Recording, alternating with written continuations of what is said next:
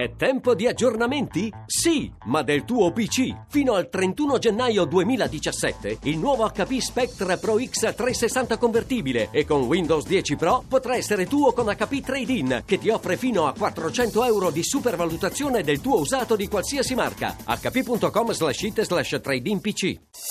Voci del mattino.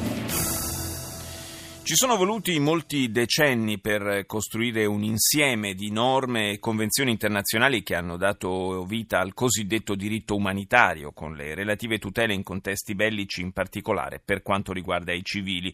Poi i cosiddetti conflitti asimmetrici, quelli che vedono eserciti nazionali contrapposti a gruppi armati di varia natura, i quali non si conformano ad alcuna regola di comportamento, hanno messo di nuovo tutto in discussione. Discussione che riguarda anche l'utilizzo esteso dei droni per colpire i nemici da remoto senza esporre i propri soldati a rischiose operazioni terrestri. Ne ho parlato con il professor Matthew Anthony Evangelista, docente di storia e scienza politica alla Cornell University di New York. I droni possono essere uh, molto precisi, uh, quindi possono uccidere solo uh, gli obiettivi. Il danno collaterale potrebbe essere molto di meno. Il problema è che l'intelligence potrebbe essere infondato. Questo è il primo problema. Il secondo problema è che è molto facile per gli Stati Uniti di usare droni, anche dove non c'è una guerra riconosciuta, un conflitto armato legalmente riconosciuto.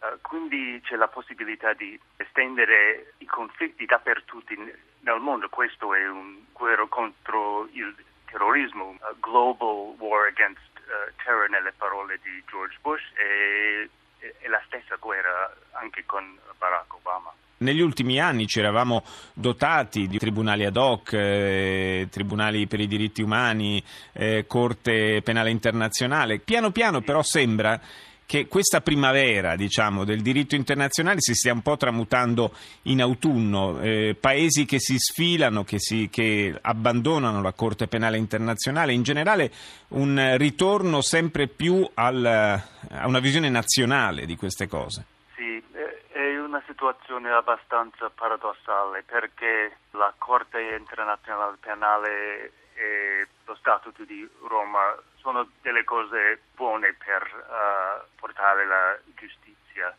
ma c'è l'impressione che sia Corte europea o occidentale esiste per discriminare contro i leader africani, per esempio. Non è giusto, uh, secondo me, questa critica, ma ha un certo senso. E quando vediamo che i criminali americani, per esempio, quello che hanno ordinato la tortura, sono liberi, gli Stati Uniti non fa parte della Corte internazionale certo.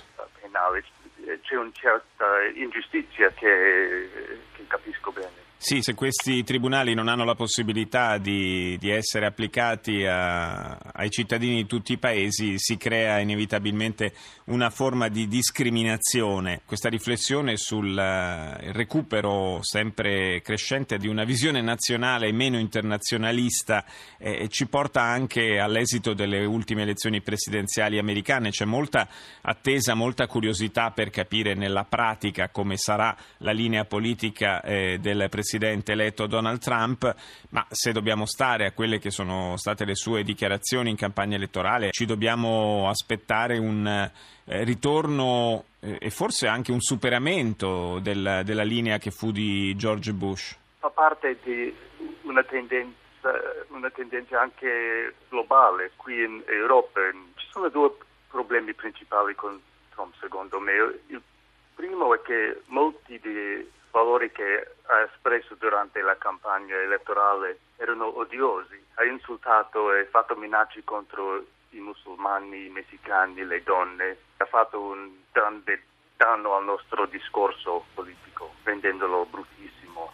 Uh, il secondo problema è che è imprevedibile. Noi non sappiamo quando prenderlo sul serio, quando possiamo tranquillamente ignorarlo